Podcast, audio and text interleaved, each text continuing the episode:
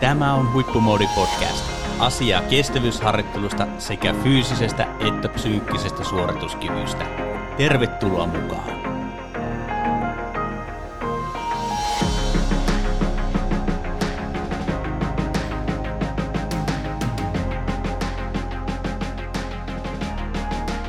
Tervetuloa Huippumoodi podcastiin. Minun nimeni on Lasse Seppänen ja tässä jaksossa puhutaan polkujuoksia fyysisestä harjoittelusta ja kukas olisi sen parempi asiantuntija puhumaan kyseisestä aiheesta kuin huippumoodin polkujuoksuvalmentaja Pekka Kauranen. Tervetuloa. Kiitos, kiitos. Kerroppa Pekka ihan tähän alkuun heti lämmittelyitä, että mitä eroa on polkujuoksijan ja niin sanotun sileän juoksijan harjoittelun erossa, jos ensin ihan lyhyesti kiteytät?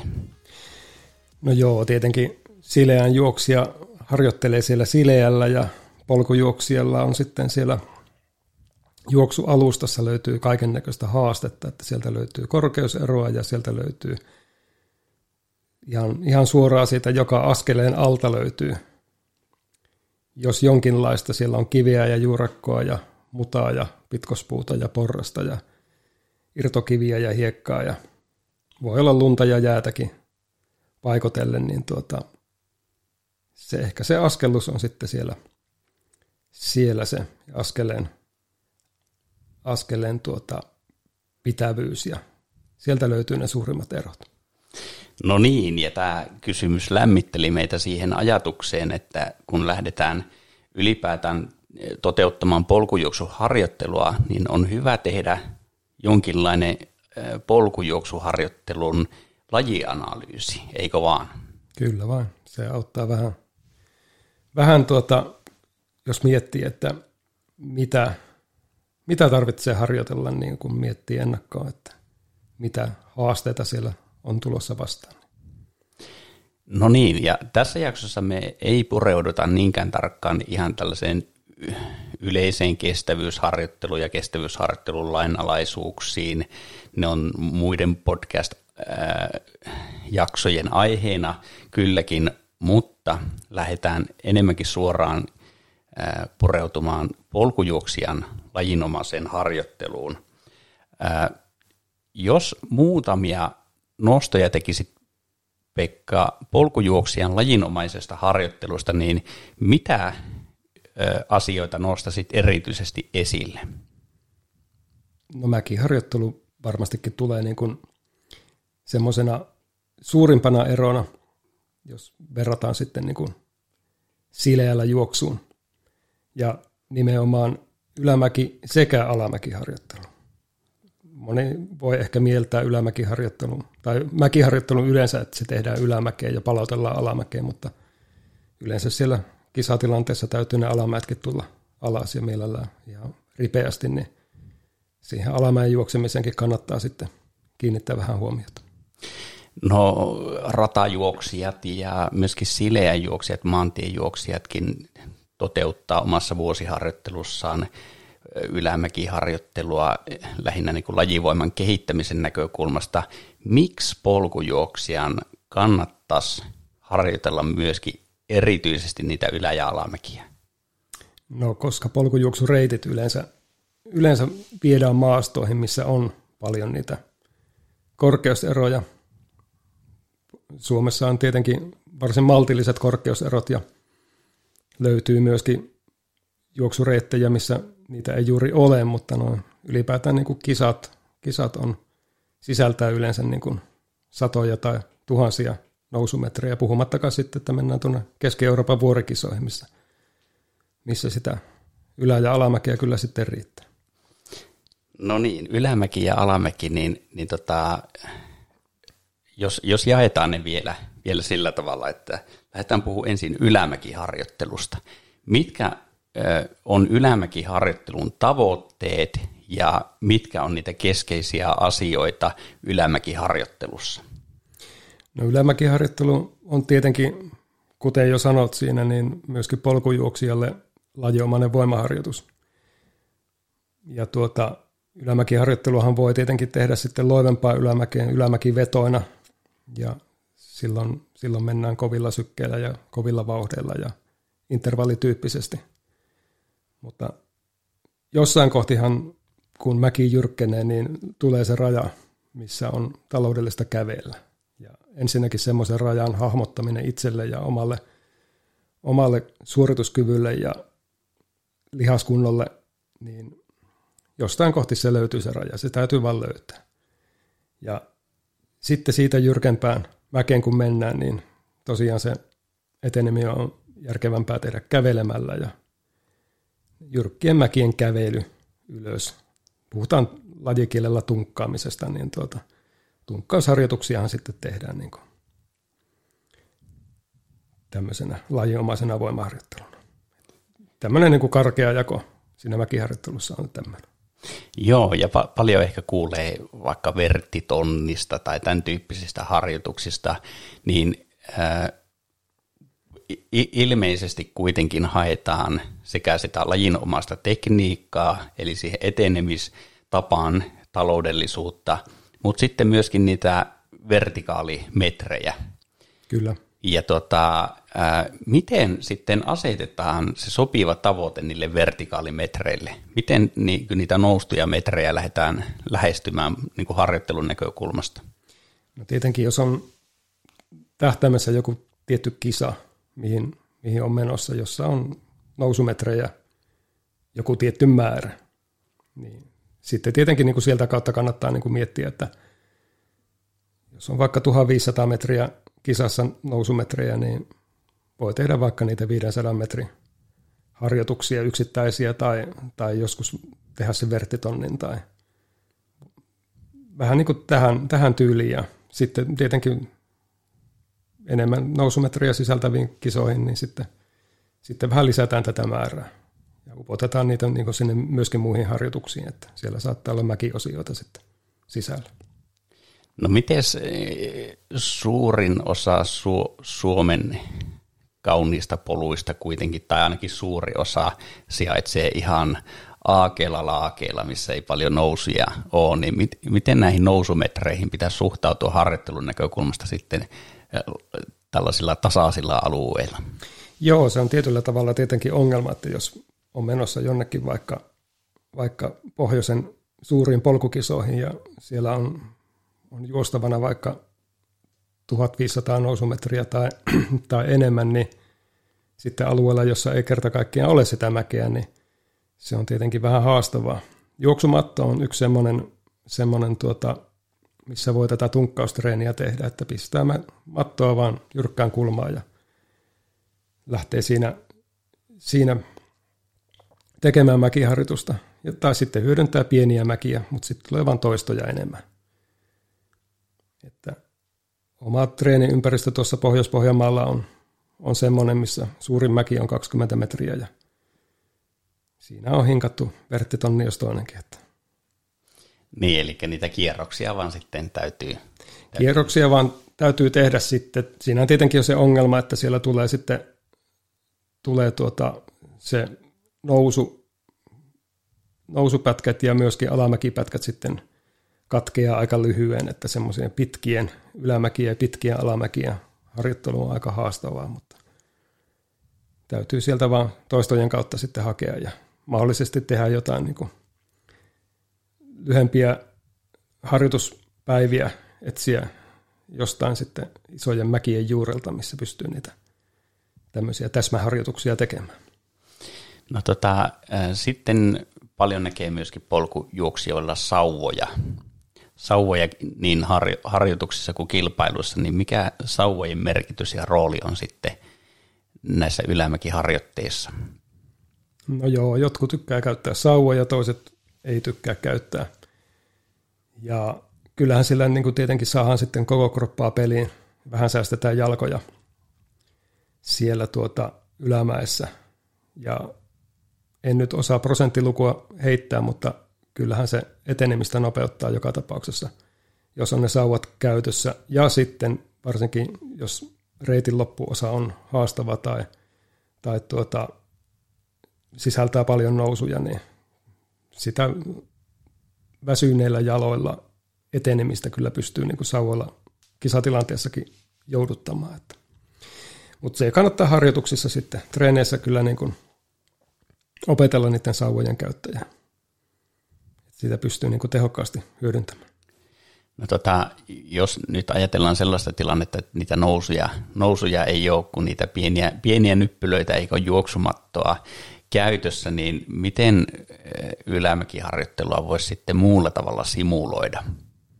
No siis periaatteessa tuota, kuntoportaita löytyy ympäri Suomea pieniä, pieniä tai vähän isompia, mutta tuota, ei sinänsä niin kovin lajiomainen, koska se alusta on niin sanotusti liian hyvä polkujuoksijalle. Mutta on se tyhjää parempi. Ja sitten tietenkin, jos nyt ajatellaan ihan lihaskuntoharjoitteluna, niin askelkyykky on semmoinen aika hyvä, hyvä liike. Pitkiä sarjoja sitten sitä. Se tarkoittaa sitten todella pitkiä sarjoja. Mm. Kyllä, eli tota, oheisharjoittelulla sitten lihaskuntoa. Oheisharjoittelulla lihaskuntoa, mutta mielellään tietenkin vie sinne lajiomaiseen ympäristöön. Niin. Kyllä, kyllä.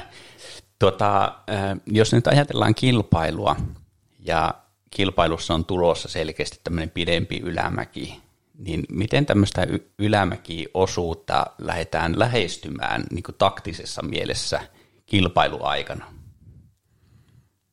No ensinnäkin ylämäki on semmoinen hyvä paikka tankata energiaa, koska tuota, siinä yleensä se vauhti, vauhti vähän tippuu ja se iskutus muuttuu.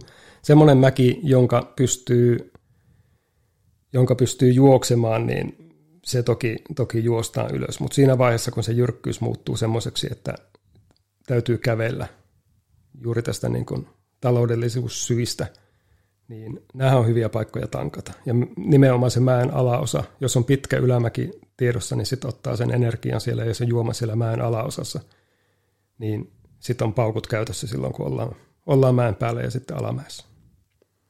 Mutta tuota,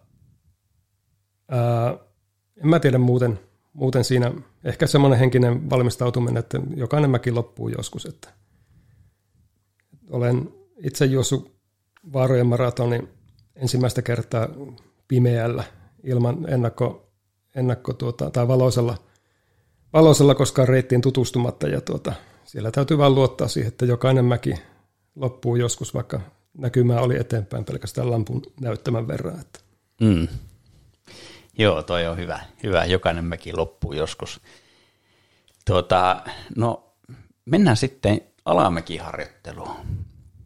Mitä, mitä tota pääprinsiippejä alamäkiharjoittelussa? Joo, siellähän on sitten juoksijalla yhtäkkiä semmoinen, semmoinen tuota kaveri kuin painovoima, joka on joko kaveri tai, tai tuota vastustaja riippuen siitä, että minkälaista mäkeä me ollaan menossa ja, ja tuota, mikä on meidän, meidän niin kuin osaaminen sinne alamäkeen. Eli toisin sanoen joudutaan tekemään jarruttavaa lihastyötä sen juoksun aikana. Ja monelle, niin kuin tuossa aikaisemmin sanoin, että se mäkiharjoittelu mielletään siihen ylämäkiharjoitteluun, niin pitäisi myöskin muistaa tehdä sitä juosten sitä alamäkiharjoittelua, jotta jalkoja pystytään totuttamaan siihen jarruttavaan lihastyöhön.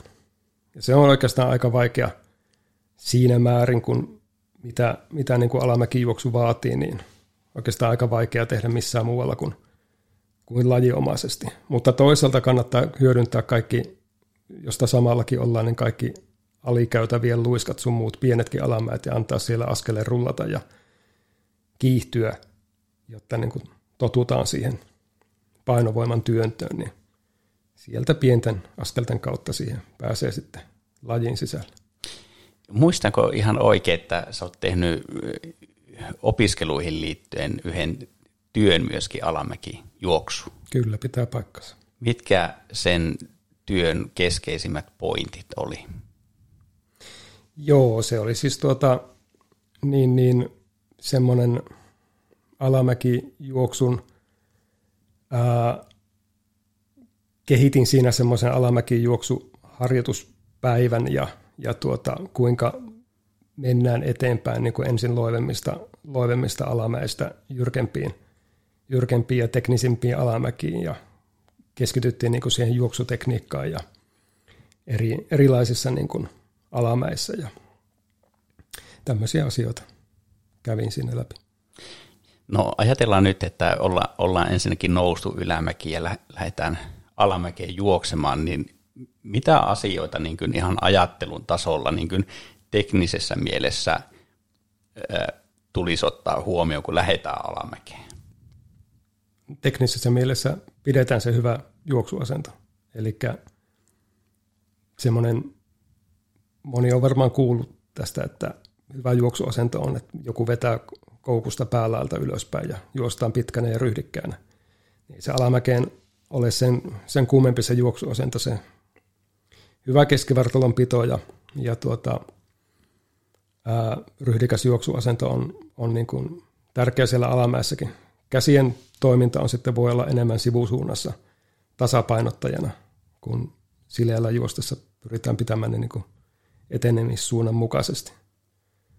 Mutta ryhdikäs juoksuasento ja semmoinen reipas mieli sinne alamäkeen, itse, itse luottamus, että mä tämän hoidan, eikä lähde siihen, siihen niin kuin ajattelemaan liikaa, että tuota, nyt ollaan alamäkeen menossa.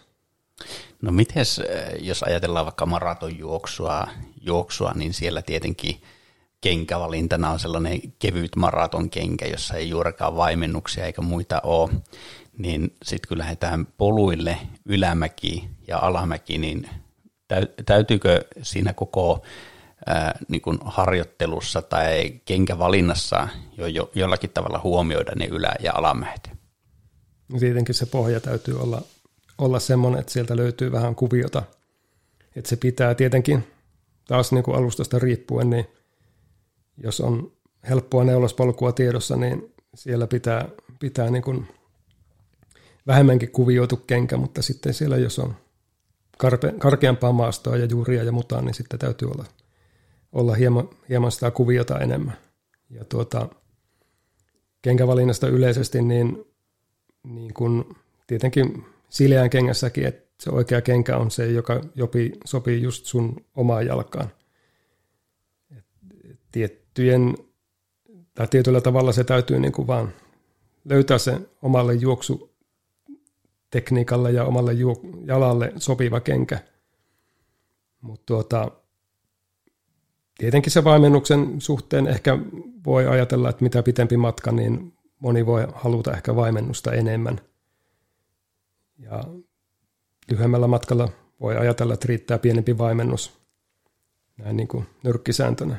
Paljasella juoksijat on sitten erikseen, jotka juoksee vaimentamattomilla kengillä, niin tuota, se vaatii sitten niin kuin pitkää harjoittelua siihen, että jalkaterä toimii sitten iskuvaimennuksena. Joo, tuota, tuohon ala, alamäkeen teknisessä mielessä se hyvä juoksuasennon säilyttäminen, säilyttäminen on hyvin keskeinen asia. Mitä, mitä muita, muita tekijöitä nostasit alamäki juoksuharjoitteluun liittyen, se hyvä tekniikka? No tietenkin toistojen kautta sitten löytyy sitä, sitä semmoista uskallusta ja luottoa niihin omiin kykyihinsä – ja siellä se nimenomaan se jarruttavan lihastyön, jalkojen totuttaminen siihen jarruttavan lihastyöhön, niin, niin se on ehkä se semmoinen kaiken A ja O. Ja kuitenkin sillä tavalla, että se askel itsessään niin kuin rullaa vielä sinne alamäkeenkin, eikä se, eikä, eikä tuota, ää, tule sitä jarruefektiä sille niin kuin joka, joka askeleelle. Että tavallaan pystyy sen, niin kuin sen askel, askel koko kierron ajan tekemään sitä jarruttavaa työtä. Koska sitten on hyvin herkästi on varpaat, varpaat siellä kengänkärjessä ja kynnet on mustana. Sen, jos se jarrutus tapahtuu ainoastaan siinä, siinä tuota maakontaktin aikana. Toisaalta, toisaalta tuota, sitä voi ehkä edesauttaa sillä, että pyrkii saamaan sen askeleen sinne painopisteen alle, eikä, eikä niin kuin vie, vie tuota maakontaktia sinne painopisteen etupuolelle, mikä niin kuin herkästi, herkästi tulisi alamäessä mieleen. Mutta että pitää sen semmoisen hyvän, hyvän juoksuasennon ja sen painopisteen siellä, askel, maakontaktin siellä painopisteen alla, niin, niin, niin tuota, silloin, silloin tuota, se jarruttaminen, jarruttaminen ja jarruttava lihastyö niin kuin toimii parhaiten. No tota, tuossa tuli toi nousujohti, tai totuttaminen tuli terminä esille ja, ja tota, harjoittelussa on kyse pitkälle siitä niin hyvää harjoitusvasteen aikaansaamisesta, jotta suorituskyky kehittyy. Kuinka usein ylä- ja alamäkiharjoitteita olisi hyvä olla harjoitusohjelmassa esimerkiksi per viikko ja onko tyypillistä, että polkujuoksu harjoittelussa esimerkiksi vuoden aikana painotetaan jotakin tiettyä aikajaksoa ylä- ja alamäkiharjoittelulle vai, vai määrittääkö enemmän, enemmänkin ne kilpailut sitten niitä jaksoja, milloin harjoitellaan ylä- ja alamäkiä enemmän?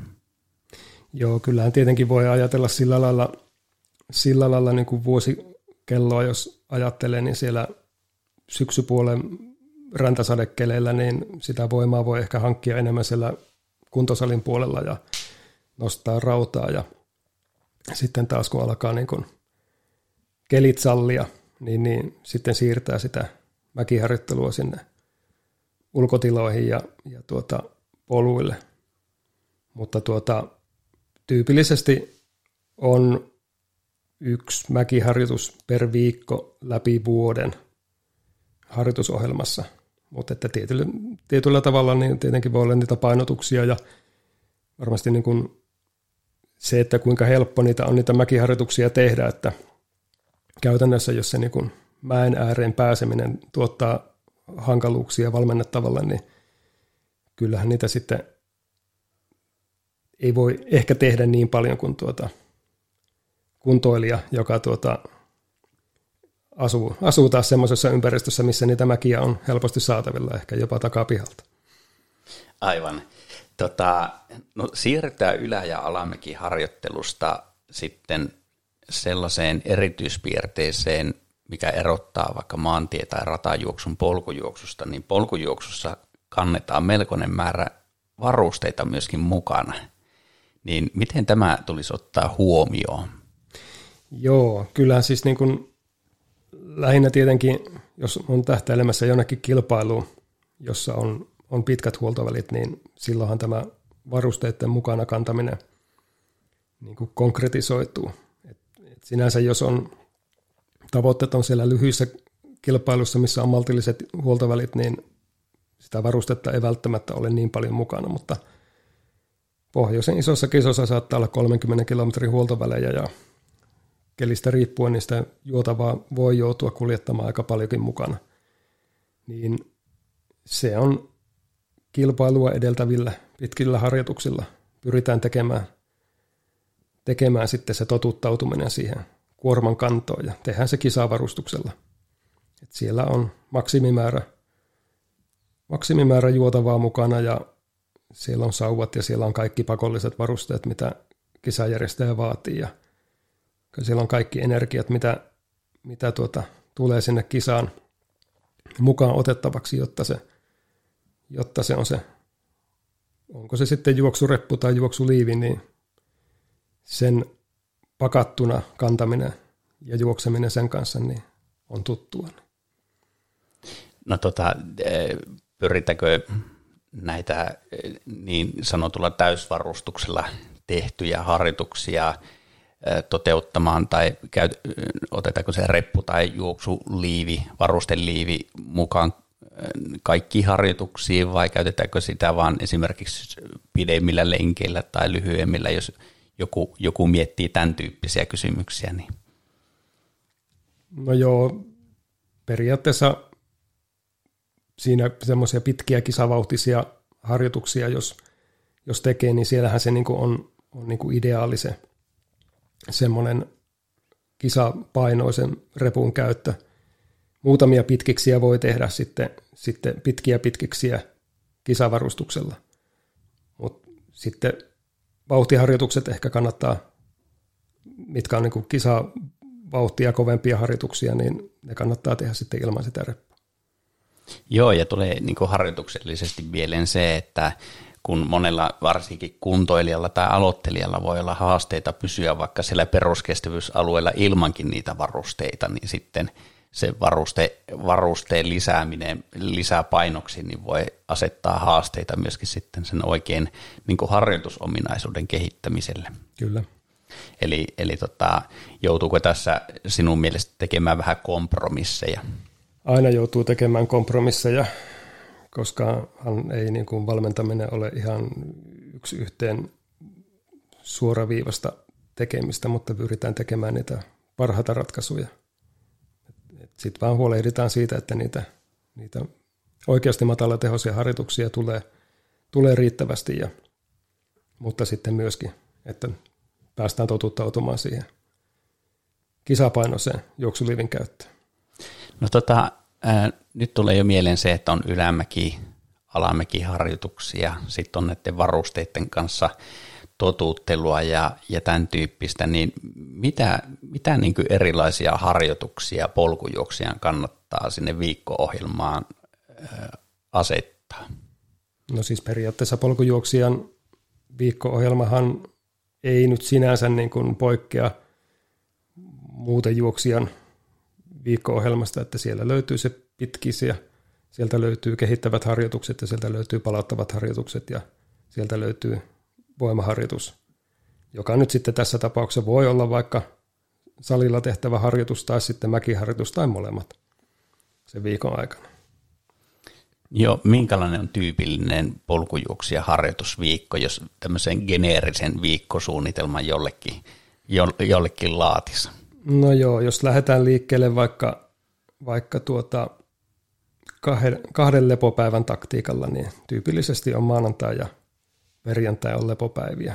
Se on oikeastaan valikoituu sen takia, koska suuri osa mun valmennettavista on normaalissa päivätöissä käyviä ihmisiä, niin se on ehkä helpoin sitten sieltä työpäiviltä, työpäiville sijoittaa sitten ne, ne tuota, lepopäivät. Maanantai lepopäivä on siksi tärkeä, koska yleensä viikonloppuun ladataan sitten vähän treeniä enemmän, niin viikko on mukavampi aloittaa sitten lepopäivällä. Yleensä pyritään siihen, että viikossa on vähintään se yksi lepopäivä, mieluummin kaksi. Ja tämmöinen niin kuin kuntoilija, joka treenaa niin kuin maksimissaan 10, 12, ehkä 15 tuntia viikossa, niin kyllä sen siihen pystyy niin kuin viiteen harjoituspäivään sitten aika hyvin, hyvin tekemään sen, sen tuota, harjoitusmäärän. Ja sitten tyypillisesti ehkä siellä alkuviikosta voisi olla semmoinen vauhtiharjoitus esimerkiksi siinä tiistain paikkeella. Sen jälkeen voisi olla, olla tuota palauttava harjoitus keskiviikkona. Ja sitten voisi olla siinä, siinä semmoinen tuota,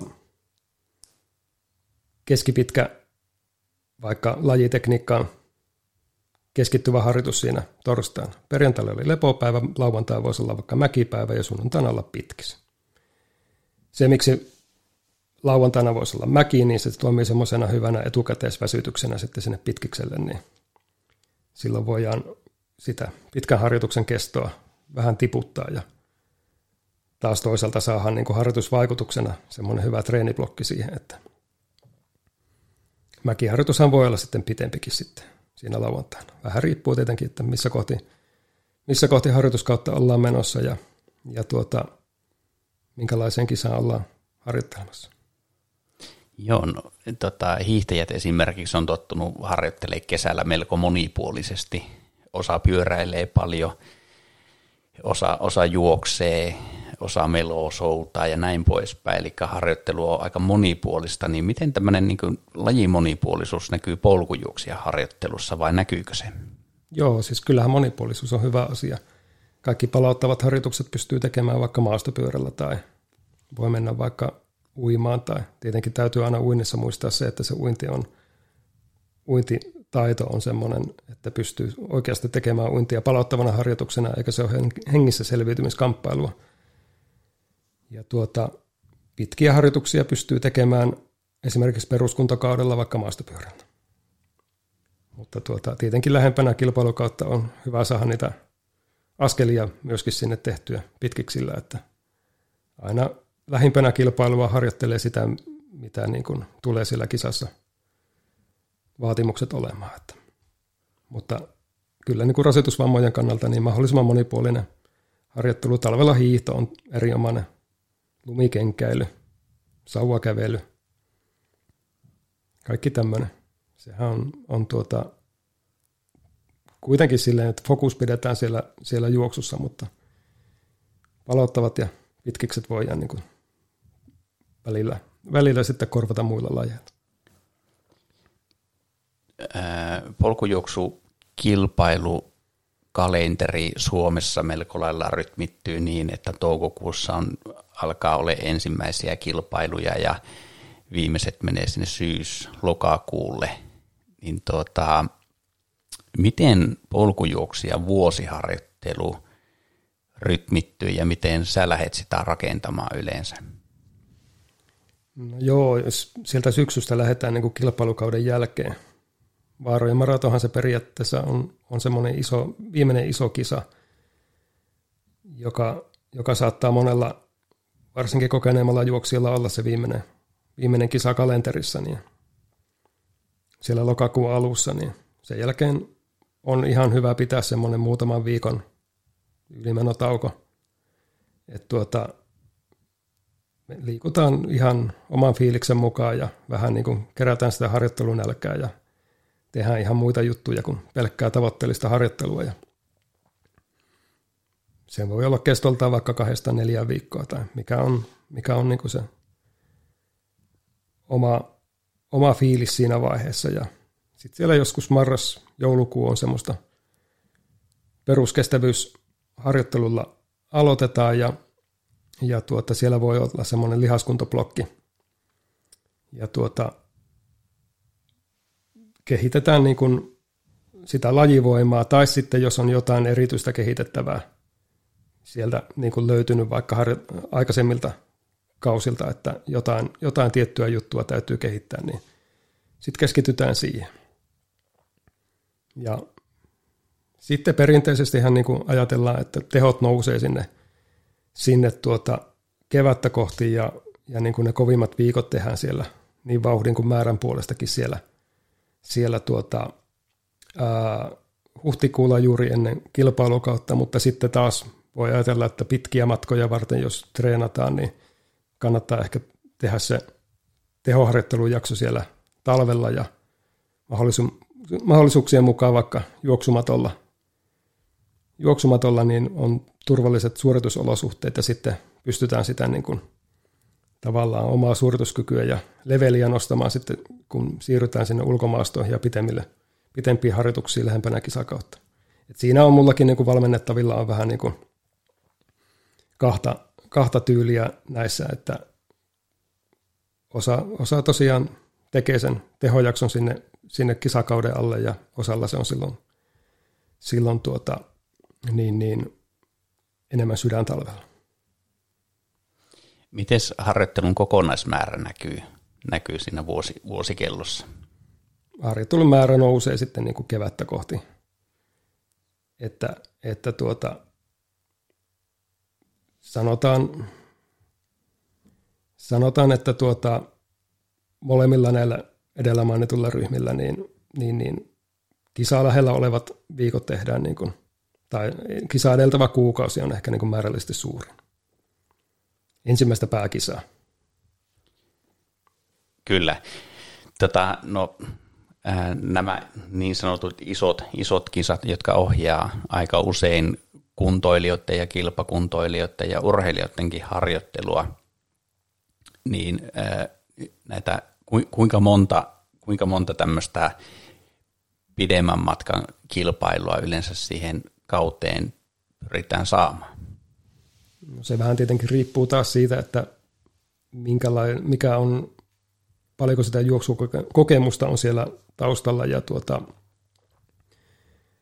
ää, ehkä, ehkä niin kuin alussa kannattaa pyrkiä siihen, että on se yksi, yksi semmoinen pääkisa siellä ja sekin voisi olla mielellään siellä niin kuin keskempänä kisakautta.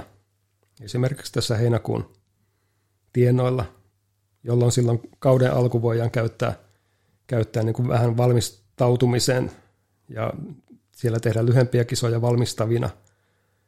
Mutta sitten taas kun juoksukokemusta kehittyy, niin voi näitä pääkisoja olla kaksi tai kolmekin. Ja sitten siellä tulee niin kuin kisoista palautuminen ja taas niin kuin palautumisen jälkeen sen kehittävien harjoitusviikkojen tekeminen ja taas kisoihin valmistautuminen sitten niin kuin siihen fokukseksi. Että.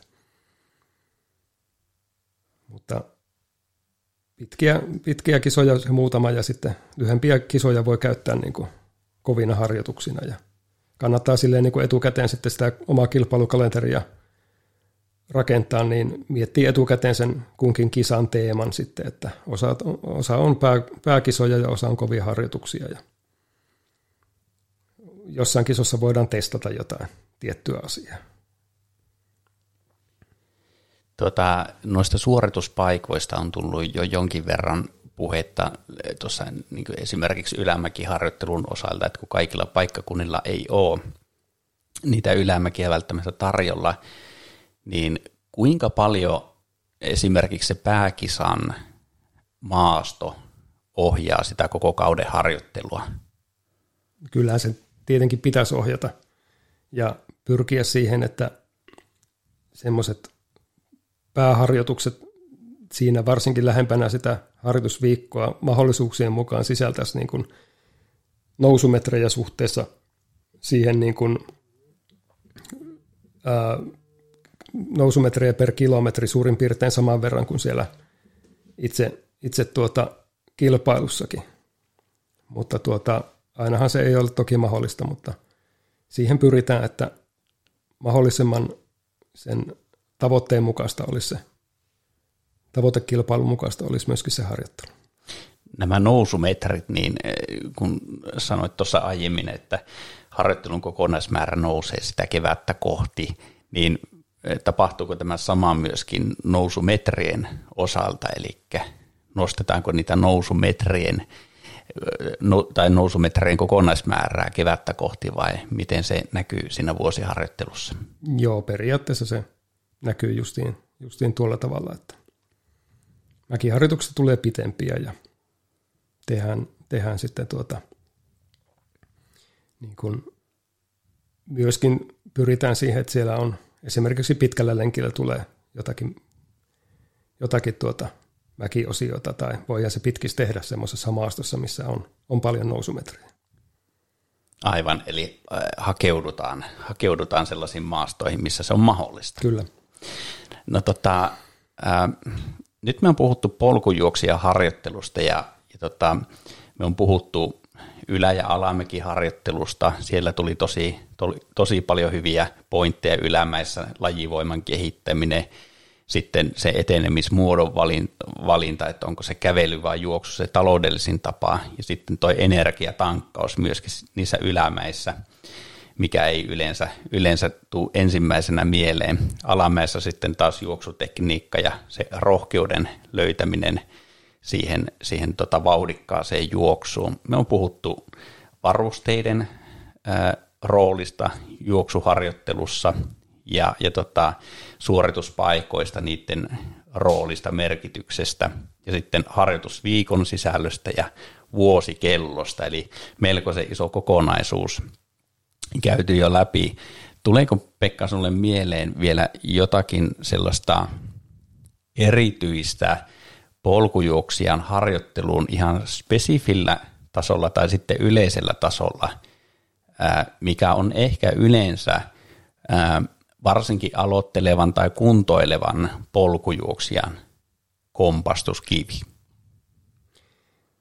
Joo, ehkä se, ehkä se aloittelevalla polkujuoksijalla voi olla se, että ollaan niin kuin tähtäilemässä johonkin, johonkin tuota polkujuoksukilpailuun, mutta sitten kuitenkin juostaan. Ehkä ne enimmät lenkit siellä kuitenkin tiellä tai, tai tuota, tämmöisillä ulkoiluväylillä, missä, missä on niin kuin suhteellisen helppo, helppo alusta, että tavallaan sen tasapainon ja ja tuota, askelluksen kehittämisen kannalta niitä harjoituksia tietenkin kannattaisi pyrkiä viemään sinne semmoiseen niin sanottuun tekniseen maastoon, missä on, on tosiaan niitä juuria ja kiviä ja totuttaa ja siedättää itseään niihin, niihin alustan epätasaisuuksiin ja sieltä kautta niin kuin hakea semmoista niin kuin vakautta siihen juoksuaskeleeseen ja ehkä vähän, vähän tuota,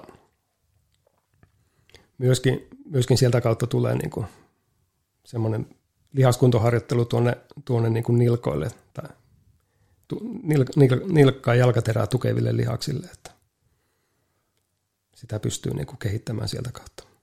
Onko olemassa jotakin nyrkkisääntöä, että kuinka paljon niistä juoksuharjoituksista tai metreistä tulisi olla lajinomaisesti poluilla tehty ja kuinka paljon sitten muuten tasaisella maastolla? No sekin tietenkin riippuu siitä, että miten helposti ne on saavutettavissa ne, ne, tuota, ne haastavammat maastot, mutta jos niin kuin koko vuosikelloa ajattelee tai niin kuin harjoituskautta ajattelee, niin silloin ehkä ne vauhtiharjoitukset kannattaa pääsääntöisesti tehdä siellä, siellä niin kuin sileällä, mahdollisimman tasaisella alustalla, niin pystyy sitä sykettä seuraamaan paremmin. Sykkeen säätely on helpompaa kuin juostaan tiellä, mutta sitten niitä pitkiksiä ja, ja tuota, palauttavia harjoituksia voisi sitten viedä sinne, sinne tuota, niin, niin, niin sanottuja peruslenkkejä tehdä sitten siellä, siellä tuota, teknisemmässä maastossa. Toki sitten kun, kun tuota on, on menty harjoituskautta eteenpäin ja ollaan totuttu juoksemaan siellä, siellä polulla, niin niitä voi niitä, sitä vauhtijuoksuakin tehdä siellä polulla ja se on, se on myöskin hyvä, hyvä harjoitella sitä. No niin, näihin, näihin tota, loppukaneetteihin ja, ja tämän, tällaisiin yleisiin kompastuskiviin on hyvä, hyvä päättää tätä jaksoa, jossa käytiin läpi polkujuoksia fyysistä harjoittelua. Kiitos Pekka asiantuntevista näkökulmista polkujuoksuharjoitteluun liittyen ja pistäpä kuunteluun myöskin aiemmat polkujuoksuharjoittelun jaksot, jos et ole vielä niitä ehtinyt kuunnella. Kiitos Pekka tästä keskustelusta. Kiitos. Olethan tilannut jo huippumoodi uutiskirjeen.